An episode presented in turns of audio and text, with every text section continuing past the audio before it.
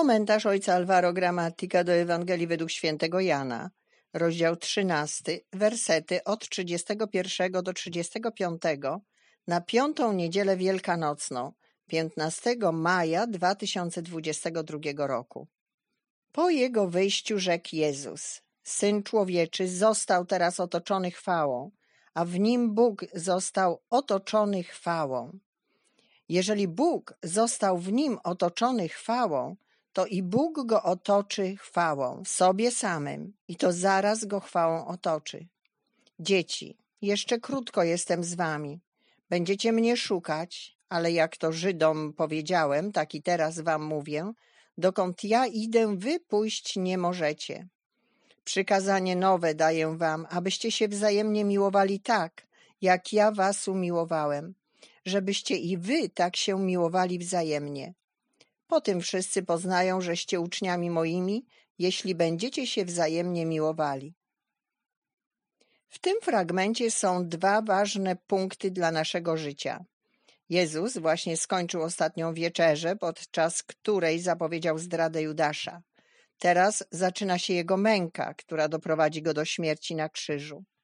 Jednak ostateczną perspektywą nie jest krzyż, ale uwielbienie, uwielbienie, które wykracza poza krzyż i śmierć i które ma swój epilog w zmartwychwstaniu.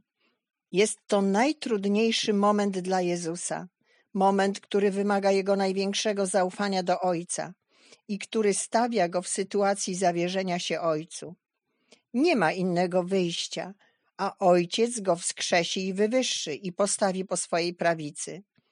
Jeśli z jednej strony Jezus zostanie otoczony chwałą w chwili bólu i zdrady, która wymaga od niego zaufania tylko Ojcu, to z drugiej strony sam Ojciec otoczy go chwałą, darem zmartwychwstania.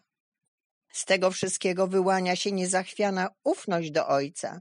Być może właśnie to jest prawdziwe otoczenie chwałą. Zaufać Bogu, Jego miłości, nawet w obliczu bólu i krzyża, ponieważ Bóg jest wierny swojej miłości. Ośmielam się sądzić, że prawdziwe otoczenie chwałą polega na zaufaniu zawsze i wszędzie.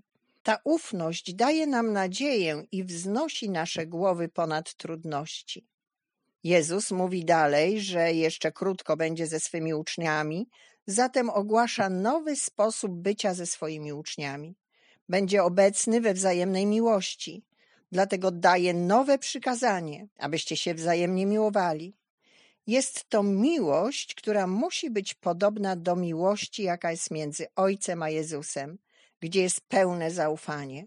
W konsekwencji, tak jak Jezus był obrazem Ojca na mocy swego synostwa i miłości do nas, tak i my będziemy świadkami na tyle, na ile się kochamy i oddajemy życie za naszego brata.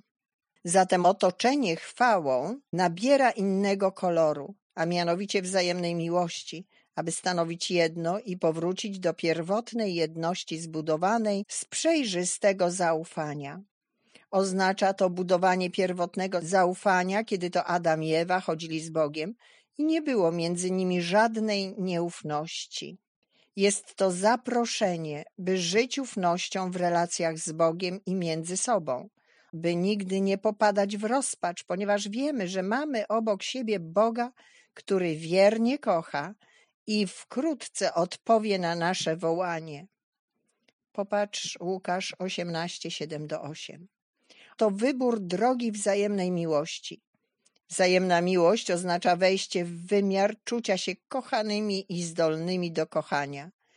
Konkretnie oznacza to przebywanie z innymi, okazując gesty czułości. Bez tego nie będzie jedności, nie będziemy stanowili jedno. Mówiąc konkretnie, uczmy się przebywać z innymi, nazywać ich przyjaciółmi i służyć im w taki sposób, aby zrodziła się w nich wdzięczność za to, że zostali przyjęci.